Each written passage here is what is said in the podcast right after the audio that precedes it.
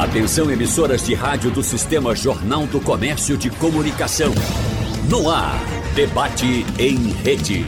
Participe! Rádio Jornal na internet. www.radiojornal.com.br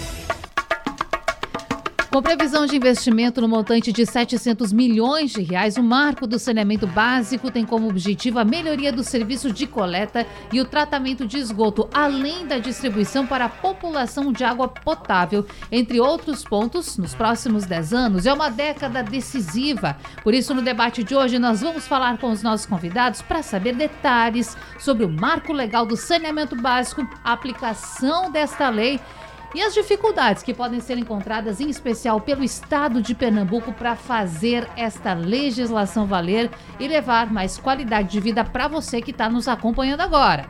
E para falar a respeito deste assunto, nós estamos recebendo aqui no estúdio da Rádio Jornal Fernanda Batista, doutora em saneamento, engenheira civil e secretária de Infraestrutura e Recursos Hídricos de Pernambuco. Fernanda, prazer sempre recebê-la. Bom dia. Bom dia, Natália. Bom dia a todos os ouvintes. Uma satisfação mais uma vez estar aqui na Rádio Jornal para falar de um tema tão importante para o nosso estado, enfim, para o nosso Nordeste, para o semiárido brasileiro. Verdade. Daqui a pouco a gente vai, é claro, trazer alguns dados, explicar para você que está aí do outro lado também, porque essa, essa informação é importante. Você, enquanto população, também fazer as cobranças, porque a aplicação desta lei, do marco, depende também das nossas autoridades, né, Fernanda? Exatamente. É um trabalho aí com muitas mãos, né? A sociedade precisa contribuir com o uso racional da água, é, com todo o, o, trabalho também de cobrança, né, do que o dever público ele deve ser aplicado nessa temática. Um, um tema essencial é a gente ter água, é a gente ter coleta e tratamento de esgoto sanitário, de resíduos sólidos, que também, né, o lixo faz parte também dessa discussão, né? Então é um trabalho aí com feito com várias mãos para que a gente atinja né, a toda a população de forma positiva com esses serviços. Perfeito. Estamos aqui na guarda de Arthur Coutinho, secretário executivo de Saneamento de Pernambuco, justamente para saber como está a nossa situação, no que precisamos avançar e o que precisa ser feito de investimentos para chegar até lá. Carlos Bocuí, presidente do Instituto Brasileiro de Proteção ambiental e especialista em políticas públicas ambientais, está com a gente nesta manhã. Ele que é uma referência no país neste assunto. Professor, sempre um prazer recebê-lo aqui na Rádio Jornal. Bom dia. Bom dia, o prazer é meu. Parabéns pelo trabalho. Fico à disposição para debater do saneamento. Bom, professor, eu já começo fazendo uma provocação, porque, claro, a gente quer falar de Pernambuco, quer falar da, das nossas raízes aqui, quer falar do Nordeste, mas uma projeção geral, para o ouvinte entender, o senhor que tem uma visão mais macro sobre o assunto, falando de Brasil. Qual a importância do marco do saneamento para a gente começar essa conversa e situar as questões, professor? Olha, o marco do saneamento, ele estabelece uma abertura para todos os setores da sociedade no sentido de conseguirmos uma, um investimento maciço para a questão do saneamento básico, resolvendo um problema que é crônico para o Brasil, né? devido à carência tanto é, de abastecimento para muitas regiões, abastecimento de água, como também na questão do tratamento de esgotos. E, como disse a doutora Fátima, essa questão também do, do resíduo sólido, que é um problema Sim. no Brasil, até mesmo aqui no estado de São Paulo, que nós estamos tem sido um problema a efetividade da própria lei da Política Nacional de Resíduos Sólidos. Então, abrem-se novos desafios aí e há muito trabalho pela frente. É, com certeza. Bom, já falando que tem muito trabalho pela frente, professor, quero dizer que chegou aqui no nosso estúdio Arthur Coutinho, secretário executivo de saneamento de Pernambuco, e aí parece que. É, parece não, a gente não quer é, dar essa, essa imagem, não é? Mas o senhor, claro, vai ser questionado muito aqui sobre a situação hoje do Estado, porque estamos falando de uma lei que é muito importante. E já lhe dando bom dia, agradecendo pela presença na Rádio Jornal. Todos os debates, todas as conversas que a gente faz nos últimos tempos sobre meio ambiente, sobre água, sobre esgoto, sempre se fala do marco. Porque ele é, de fato, um marco, ele tem essa função de ser importante para levar mais qualidade de vida para as pessoas. Primeiro, bem-vindo à Rádio Jornal e depois, como estamos para cumprir essa meta?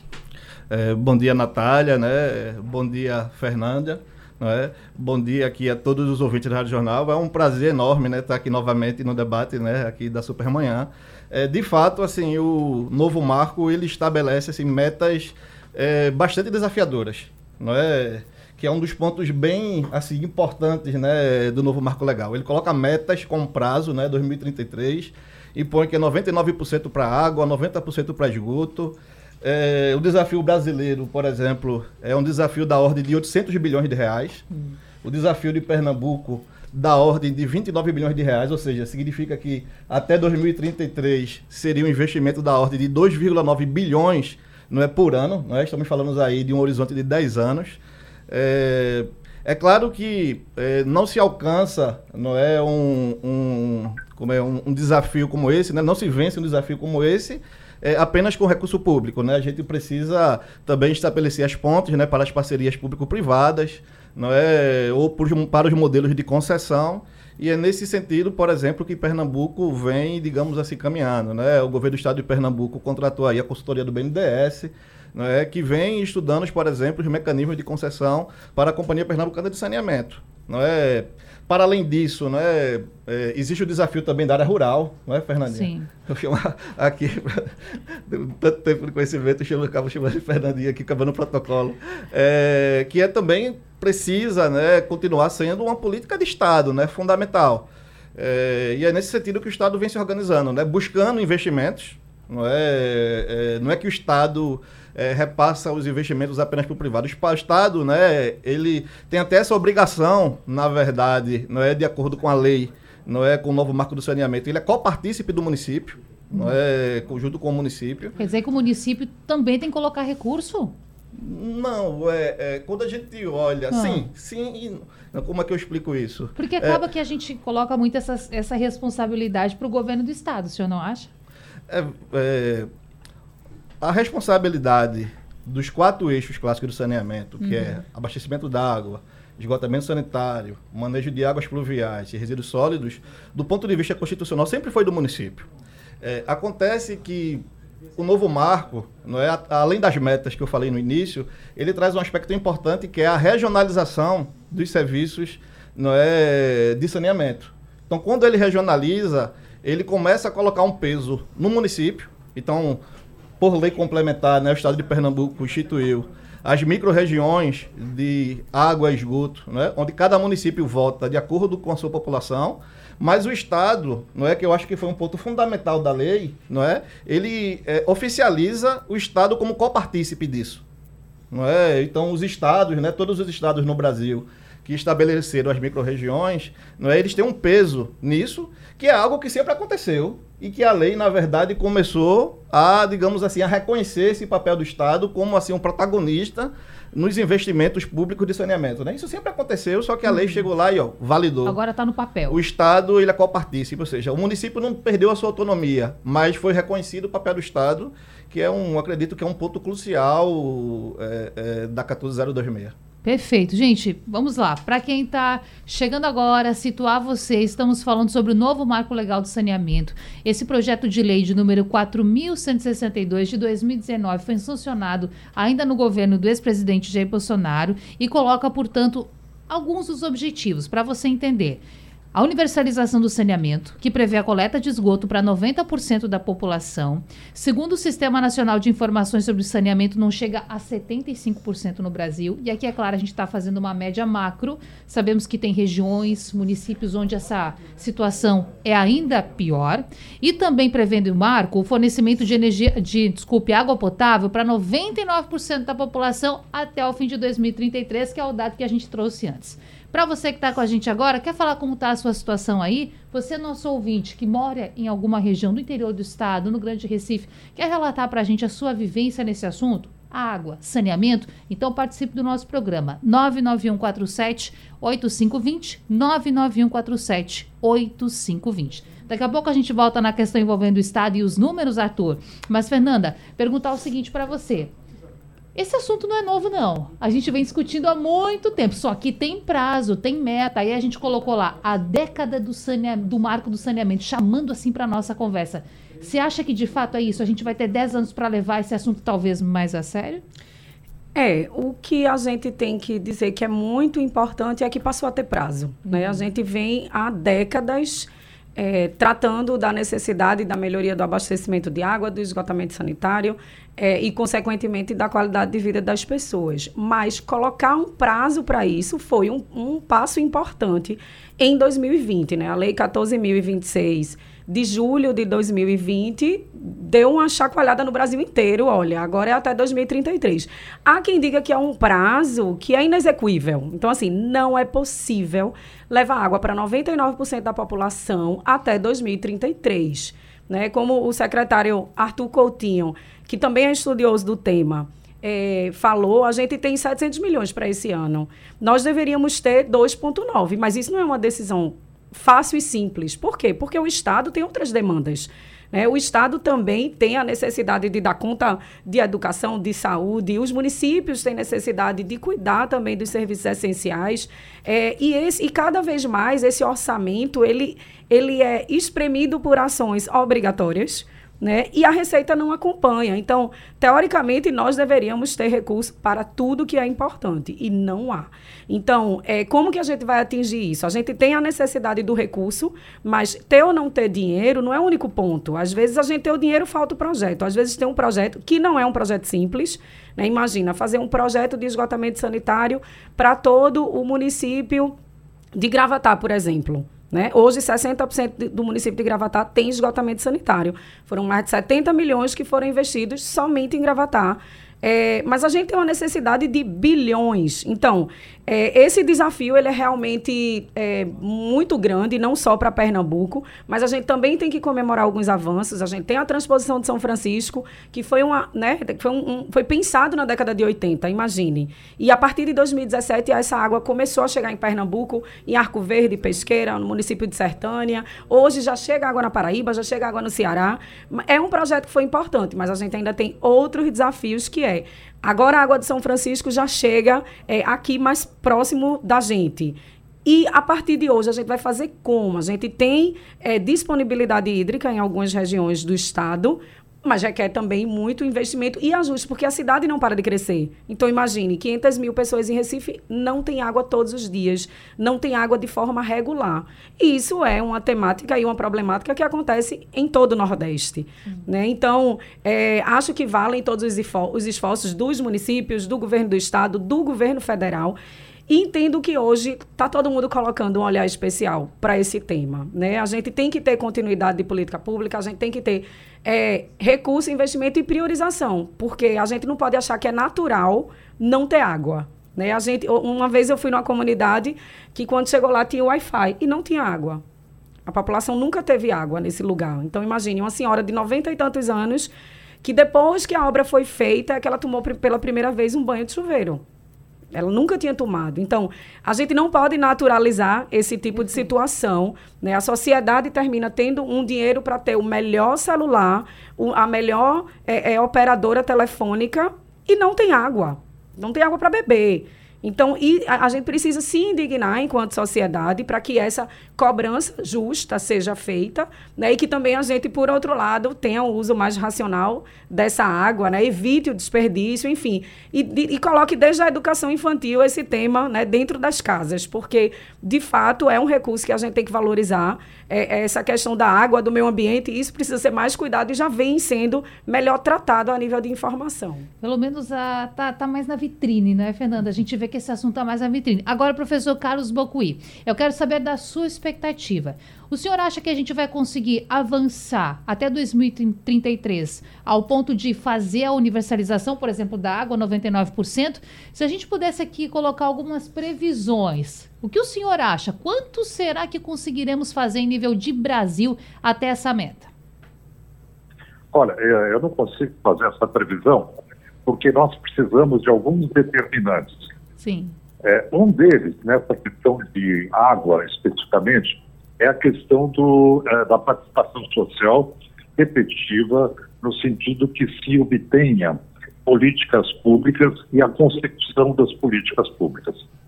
Esse é um ponto, você organizar a sociedade para trabalhar como elemento de controle social que permita impulsionar o governo para mais de uma gestão porque essa questão é política pública que vai demorar muito tempo. É muito mais do que uma gestão política de um governo de plantão. Então, essa é, questão da participação social em comitês de bacia hidrográfica, conselhos de saneamento, conselhos municipais, é extremamente importante desde que essa pauta esteja presente. E aí é muito importante que o próprio Estado e os municípios também podem colocar continuamente essa pauta na, na, na agenda da sociedade. Eu queria aqui dar um, dois exemplos de saneamento claro. que aconteceram é, com um certo sucesso, que foi internacionalmente a despoluição do rio Tamisa, na Inglaterra.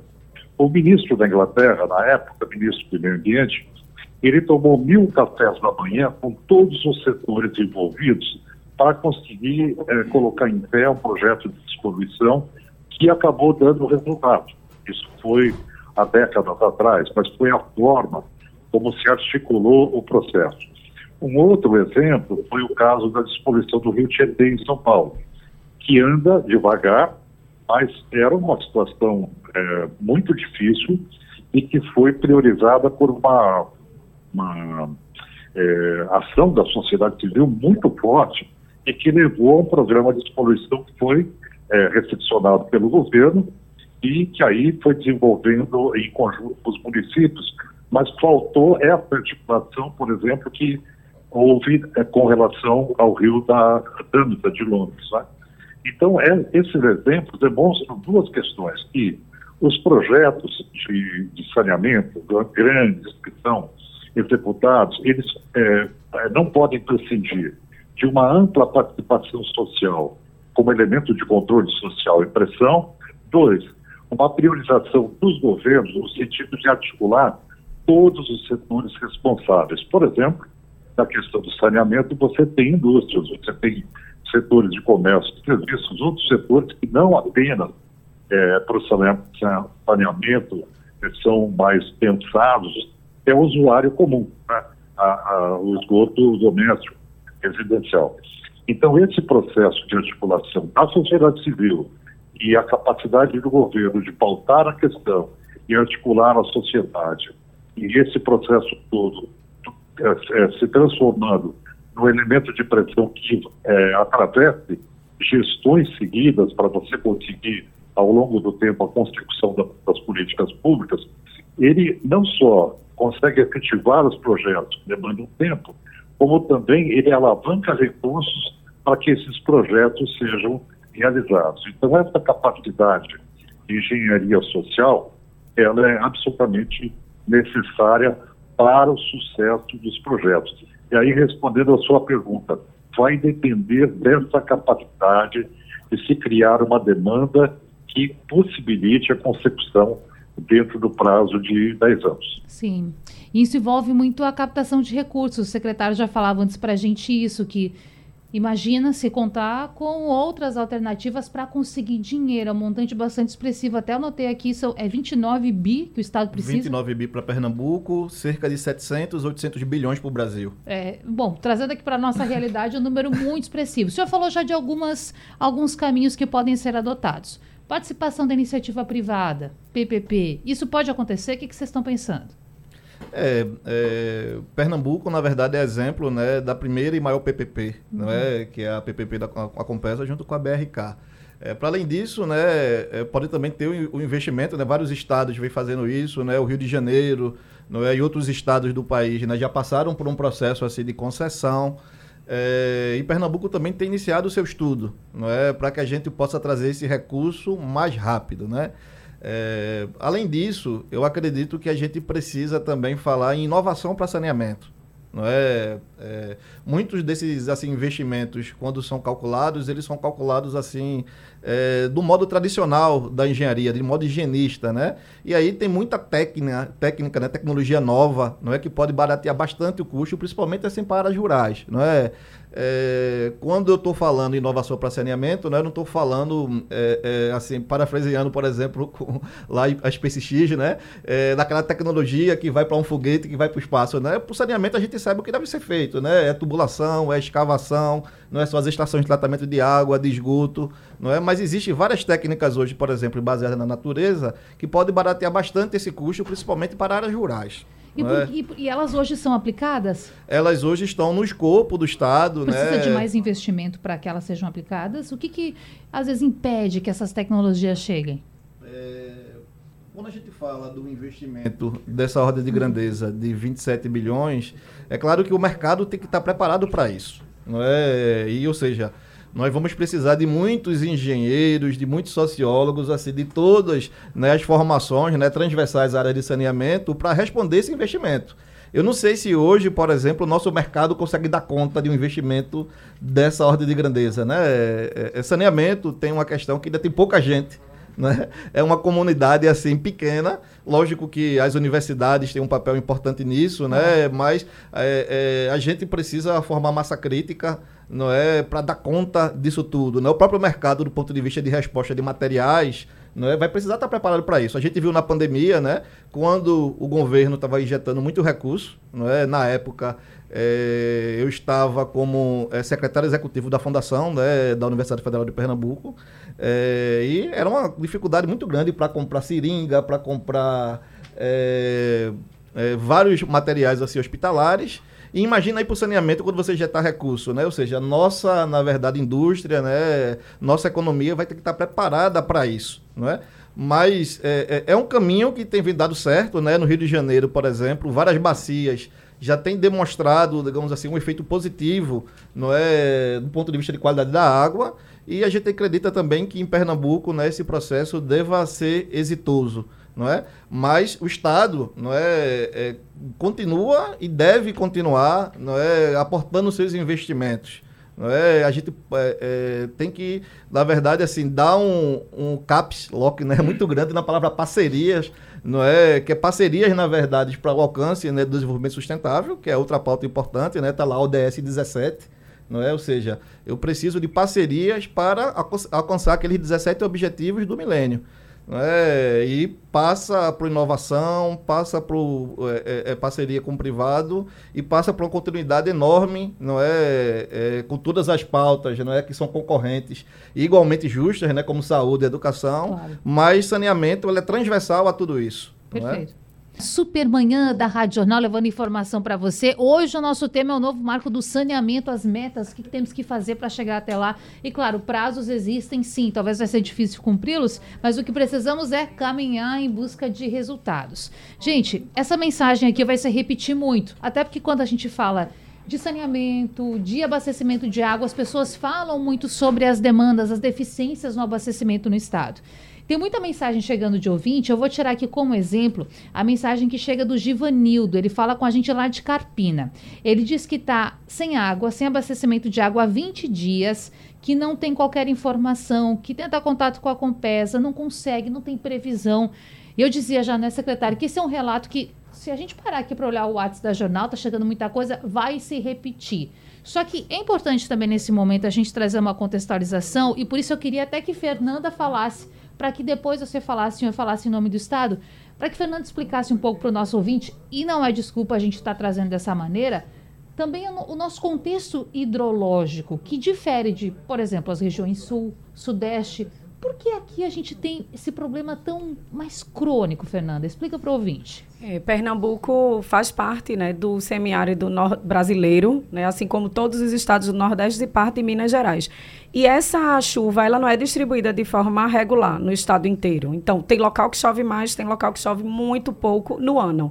Né? A gente tem o caso da enchente na Mata Sul e da seca no Araripe né, que é muito significativo. No único estado você ter as duas problemáticas de, de faltar água e de ter água, água em excesso, causando danos, inclusive, é, para a população. Então, é, Pernambuco tem um, um déficit de armazenamento de água. Né? A gente não tem nem muita chuva em determinadas localidades e nem tem grandes barragens. Uhum. Mas, por, não só sorte, mas determinação de uma política pública bem antiga, volta lá para Miguel Arraes, na década de 80, Pernambuco passou a ter uma boa capacidade de distribuir água. Então, apesar de eu não ter muita água guardada, quando chove, a gente consegue levar essa água para longas distâncias. Então, é uma das formas de atender a população. Acontece que, nesse meio do caminho, o, a população cresceu. Então, não só cresceu, mas também onde não tinha é, atividade, por exemplo, agrícola, passou a ter. Essa, essa água muitas vezes é furtada de uma grande tubulação. E para a agricultura, que consome muito mais água do que a água que a gente bebe em casa, né, o consumo humano, é, você termina tendo menor disponibilidade para fazer com que a água chegue na casa das pessoas, porque no meio do caminho também existe o furto, né? É, então, a gente tem problemas de todas as ordens, além de, no dia a dia, é, a gente passa, enquanto sociedade, a gente passa por furto de bomba, de cabo. É, tem problemas no dia a dia que é, ocorrem também pela falta de consciência da nossa é, sociedade. Né? Mas o que, o que ocorre aqui, por mais que a gente ainda tenha calendário de abastecimento, né? porque a meta de todos os governos, e aí é, Arthur é o secretário do, do governo Raquel Lira, eu fui a secretária do governo Paulo Câmara. Para o tema água, não importa a política. O que importa é que tenha continuidade para que a gente um dia não tenha mais racionamento de água. A gente não fique 20 dias sem água, a gente não fique 5 dias, né? a gente tenha um abastecimento contínuo. Então, é, é, ainda que haja o calendário, é importante que a população tenha um canal de acesso que seja diversificado. Tem gente que prefere um aplicativo, né, hoje em dia. Tem gente que tem mais facilidade com o telefone, um 0800. É, enfim, é, que esse, todos esses canais tenham um pleno funcionamento, porque eu, enquanto moradora, preciso enxergar quando a água vai chegar na minha casa para eu guardar essa água, porque talvez eu só, só vou ter de novo na semana seguinte ou daqui a 10 dias. Eu preciso ter como armazenar essa água na, na, no, na, no, meu reservatório, né? Então, essa transparência é importante. Acho que Pernambuco vem melhorando, né, ano a ano, nesse serviço, mas é, é uma temática aí que é um desafio contínuo para todos os gestores que, que forem tocar esse tema. E como eu, eu sempre digo, né, a gente tem uma companhia estadual que tem mais de 50 anos, a Compesa, que tem mentes brilhantes lá dentro, que tem grandes profissionais e muitos desafios, porque, né, a, além da dificuldade de engenharia, da falta de chuva, né, da dificuldade de clima, a gente tem também essa problemática da sociedade, dos furtos de tantos equipamentos que fazem o sistema funcionar. Aí se fala tanto daquele programa de gestão ou programa de governo, né? Um programa de continuidade para e o marco de certa forma, né, senhores, vem também para ajudar nesse sentido, para estabelecer as metas e nos ajudar. E aí, secretária, a gente tem os dados aqui com base no Sistema Nacional de Informações sobre Saneamento, são dados de 2021. Eu gostaria de atualizá-los com o senhor. Esses dados falam o seguinte, que apenas 30,8% da população de Pernambuco tem serviço de coleta de esgoto. 30,8% com serviço de coleta de esgoto, enquanto que aproximadamente 84% à época tinha acesso à água com uma concentração maior no Grande Recife. Esses números, levando em conta que são de 2021, já foram atualizados? A gente já avançou um pouco? O que o senhor tem de informações para a gente?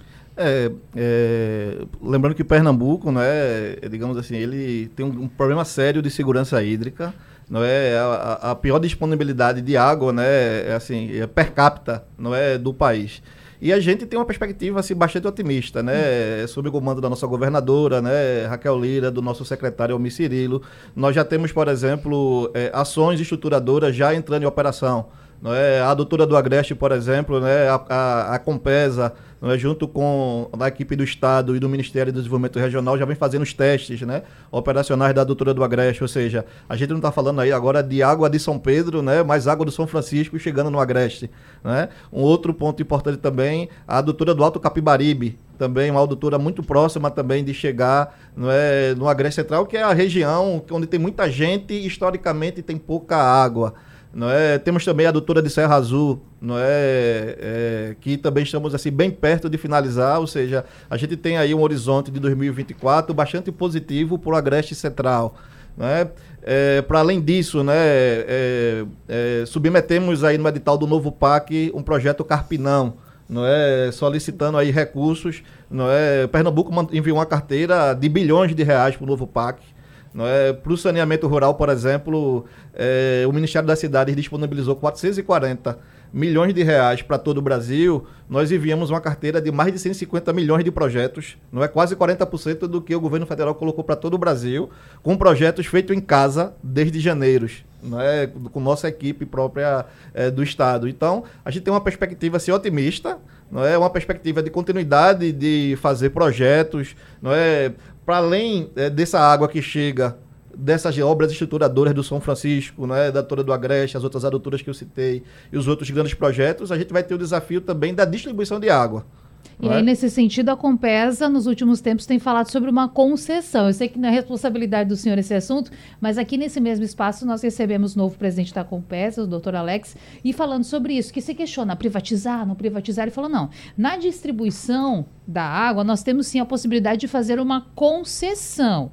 Só que a distribuição, pelo que eu entendi, aí o senhor pode me explicar melhor se é de fato ou não, a distribuição hoje é o ponto mais pacífico desse, desse sistema todo que a Compesa opera. Tem outros pontos mais complicados que talvez precisariam de mais investimento. A distribuição não precisa tanto investimento hoje? Não, nós precisamos precisa? de muito investimento, hum. tanto para a produção de água, hum. é, devido ao problema de segurança hídrica de Pernambuco. Não é? Então, por exemplo, o Agreste Central ele tem pouquíssimos reservatórios. Então, Pernambuco, para eu trazer água, eu preciso trazer água de muito longe não é que foi o caso aí, por exemplo, da adutora do Agreste. Por exemplo, na adutora do Alto Capibaribe, a gente traz água lá do Rio Paraíba, que também é água do São Francisco, né?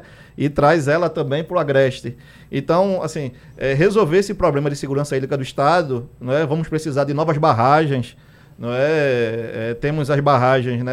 É, lá da Mata Sul, não é? Que a nossa equipe já vem avançando enormemente, né? O governo, inclusive, já lançou um edital de uma delas, não é? E tem novas barragens também que nós submetemos esses projetos onde a gente pode captar. Uhum. Não é? Então, isso é, é, é, uma questão importante. Mas, assim, é, nos modelos de concessão que têm sido desenhados pelo país, as estatais não é, elas têm ficado com a produção de água e o privado tem ficado com um grande calo das estatais, que é a distribuição.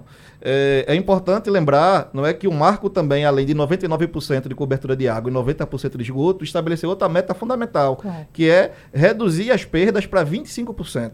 E aí a perda entra o furto também? Entra tudo. tudo. E aí, ó, a nossa média é 47%, ou seja, a média brasileira é escandalosa. Não é? E Pernambuco está por aí também, 47%. Está por aí. Isso é um problema de Pernambuco, mas também é um problema nacional. Uhum. Então, como que a gente também estabelece né, um cronograma de investimentos para reduzir as perdas, né? Por exemplo, com relação aos furtos, não é, gostaria aqui de parabenizar né, uma ação conjunta da Secretaria, em nome do nosso secretário, não é, da Casa Civil e da Secretaria, é, é, Secretaria de Desenvolvimento Social, não é, junto com a Polícia Civil, é, onde a gente fez uma operação em Toritama, não é, onde a gente dobrou, não é, junto com a polícia, a vazão de água e pessoas que não recebiam água há meses, dez meses começaram a receber água. Ah, inclusive, isso foi falado aqui no debate também. Seria um furto realizado por algumas empresas. Lá a gente tem esse polo teste. Isso. É por aí? E isso, além de, dessa questão específica uhum. do, do, do é, lá daquele polo, não é? Isso que acontece em todo o estado. Ou seja, a gente tem muitos furtos. É uma questão, por exemplo, a Compesa fez uma ação recentemente em Impubi, também é, é, retirando né, as ligações, digamos, famosos não é, macacos, não é, gatos, né, que as pessoas chamam, e também isso é, resultou de maneira imediata numa resposta de água na torneira. Não é? Então, assim, além de todo esse investimento, a gente ainda tem que conviver, por exemplo, com furtos, não é, é de tubulações, furtos, como o Fernandinha colocou, né, de bombas. Então, assim, é, água, na verdade, assim, é uma, precisa de uma ação integrada. Né? Hoje não é apenas responsabilidade da secretaria, a secretaria toca a política né, de saneamento do Estado, mas também da Compesa, mas de todo cidadão, não é que acaba sendo impactado na ponta. Claro. Agora quero chamar o professor Carlos Bocuí de novo para nossa conversa, porque, professor, a gente está falando de questões muito locais, assim, problemas reais, a realidade que a gente enfrenta, o ouvinte mandando sua mensagem, interagindo com a gente também. Agora, professor, o desafio está posto, é enorme, a gente já entendeu aqui, isso é para o Brasil todo, só que é importante estabelecer, talvez, metas. É, um tanto menos ousadas dentro desse prazo de 10 anos, para que você possa ir caminhando, caminhando, caminhando até chegar lá. Eu queria saber do senhor, se o senhor pudesse dar uma dica para os governos, em especial do Nordeste, levando em consideração a nossa realidade hídrica, o que o senhor acha que deveria ser prioridade para melhorar esses números, para virar esse jogo? Olha, eu acho que uma da, das maiores prioridades é, é trabalhar a expectativa do uso racional da água tanto nas cidades como no campo, tanto para o setor produtivo, e eu coloco isso por vários motivos.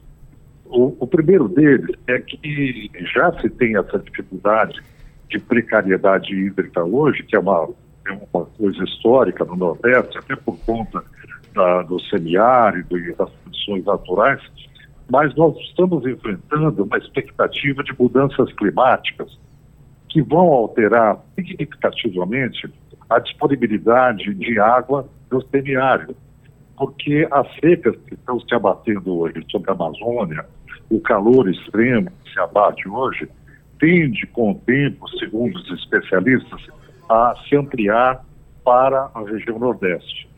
Então, é, o que se espera para o futuro é, são situações mais difíceis em termos de pico de temperatura, o que levaria a maior evaporação e uma menor capacidade hídrica da região. Tá?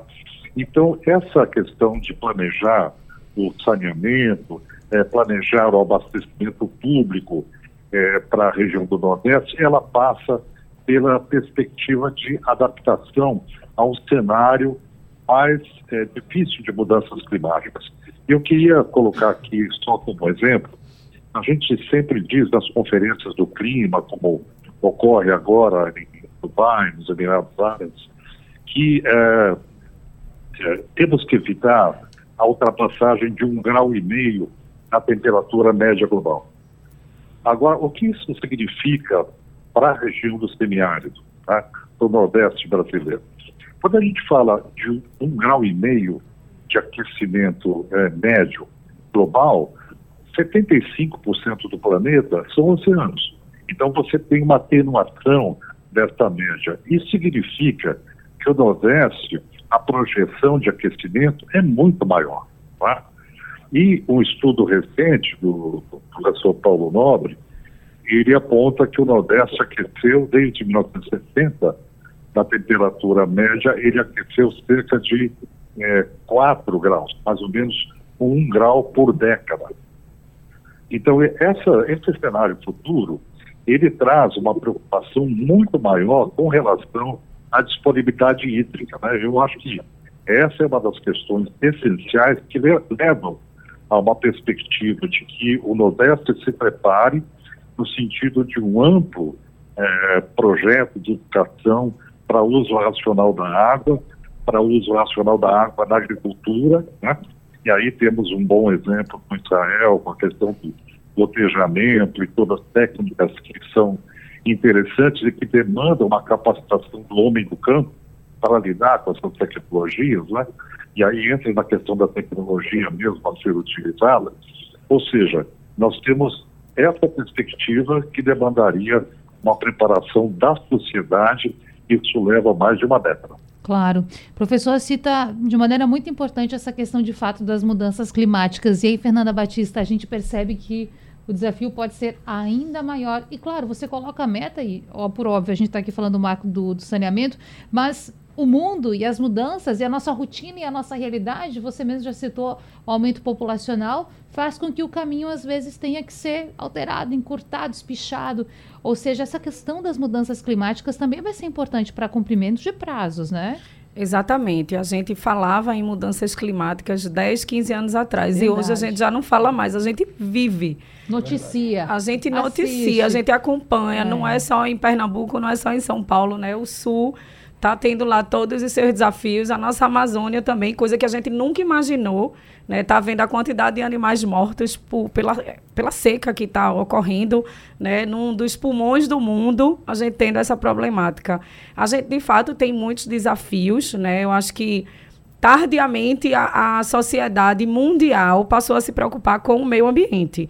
30 anos atrás, quem fazia projeto de engenharia não tinha pauta ambiental. Hoje é obrigatório. Até Se o, não tiver. Me interrompendo, a... mas até o boom da, das universidades com os cursos de engenharia ambiental foi anos depois e a história é recente. Não se falava em engenharia ambiental. Não se falava em engenharia ambiental. E hoje, e hoje a gente tem né, como uma premissa. Uhum. Ou você vai dar uma solução para a questão ambiental, ou você não vai ter o recurso para a obra, porque o banco não vai emprestar, porque o governo não vai liberar o recurso, se a gente não tiver toda essa, essa preocupação também. Então, a gente tem o desafio de fazer em 20 anos, em 10 ou 20 anos, o que a gente não fez em 200, em termos de água e esgotamento sanitário, mas a gente também tem o desafio de cuidar do meio ambiente como um todo, porque é, a gente já está sofrendo né, com esse aumento de temperatura, por exemplo, né, que já atinge mortes no mundo. Então, a gente já está sofrendo com isso.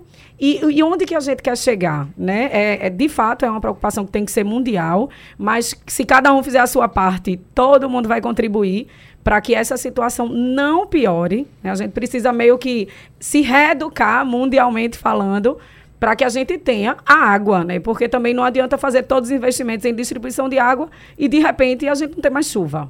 Então, a gente tem diversos desafios a serem enfrentados, né? E, e, que bom que hoje também tem mais diálogo, a informação chega mais rápido. A universidade, é, no Estuda do Muro para Dentro, também traz contribuição para o governo, que também se preocupa em ir atrás de recurso, e a população que é mais consciente né, do que antes. Então, Verdade. acho que são desafios aí em todas as, as partes. E quero contar para você o que está bombando no Jornal do Comércio. O JC que é 100% digital e de graça. E tem a seguinte notícia na sua home e na sua capa. Assunto do dia, tem ligação também com o meio ambiente para você ficar atento. O que é o salgema e por que sua extração gerou problemas em Maceió? Pois é, no JC você fica por dentro das principais notícias de Pernambuco, do Brasil e do mundo de um jeito fácil fácil e sem pagar nada. Pelo aplicativo, no computador ou no tablet, o JC deixa você bem informado a qualquer hora do dia, porque para saber tem que ler o JC. Essa notícia e outras você encontra por lá. Nos encaminhando para o final do debate, sempre muito proveitoso falar sobre esse tema. Professor Carlos Bocuí com a gente, ele que é presidente do Instituto Brasileiro de Proteção Ambiental e especialista em políticas públicas ambientais. E professor, rapidamente eu queria entrar aqui num assunto que a gente acabou nem explorando tanto, mas um levantamento do Trata Brasil, divulgado em julho do ano passado, disse que Pernambuco poderia deixar, poderia deixar de criar 23 mil postos de trabalho e perder quase 28 bilhões de reais em benefícios ambientais e sociais, caso não fizesse a universalização do saneamento básico. Ou seja, tem impacto em várias áreas, não é, professor? É verdade. Quando você fala de infraestrutura, você tem melhores condições, você mantém é, determinadas regiões é, em vitalidade econômica. Né? Agora, eu gostaria de é, fazer um pequeno recorte dessa claro. situação, falando sobre a, a questão de recursos é, para viabilizar essas questões, principalmente de abastecimento de água, aquilo que é necessário é, para o Nordeste brasileiro, principalmente em função da sua fragilidade ambiental. Né?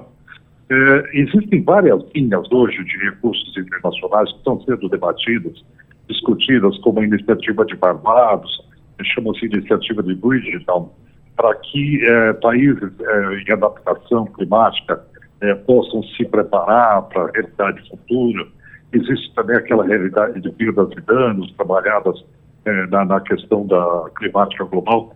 E eu acho que a região do Nordeste brasileiro ela deveria imediatamente se candidatar, se propor a receber recursos internacionais com relação a essa fragilidade inerente à desertificação. Porque é esse o processo que vem se dando e esse, é, o mundo, de certa forma, está se movendo nesse sentido. Né? Então, é preciso se valer dessa possibilidade facilidades econômicas que vão, estão sendo geradas a partir de agora para que essas regiões se adaptem. Né? Então, é, eu acho que esse é um elemento importante como objetivo dos governos do Nordeste para que possam no futuro ter recursos para fazer frente a essas situações. Professor, é sempre um prazer ouvi-lo. De fato, uma aula para a gente, já fazendo uma alusão ao seu cargo, tão importante e fundamental para a nossa sociedade. Até o próximo debate, até a próxima conversa, professor. Eu que agradeço. Um abraço, bom trabalho. Abraço, até mais. Arthur Coutinho, secretário executivo de Saneamento de Pernambuco. Já vou lhe agradecendo, mas claro, gostaria de uma mensagem final do senhor, até para a população que nos acompanhou agora e ficou tão preocupada. Poxa, a meta existe, precisa de muito recurso e é difícil chegar lá. O que nós podemos falar para esse pernambucano que está preocupado e pensando, quando será que vai ser resolvido esse assunto? Dá para a gente tranquilizar um pouco? É, eu vejo um cenário assim otimista, né? É, é, desde janeiro, né, a pedido da nossa governadora, é, do nosso secretário Almir Cirilo, é, a gente vem trabalhando incansavelmente, na verdade, na captação de recursos. Isso envolve é, uma carteira de captação de mais de, de 4 bilhões de reais, isso envolvendo secretaria, Compesa, é, investimento para área urbana, investimento para área rural. Não é? Então, é a, o recurso, na verdade, o Estado fez o esforço, captou. Agora o desafio é executar esse recurso. Não é? A gente sabe que é, é, um, é um desafio assim estrutural de décadas.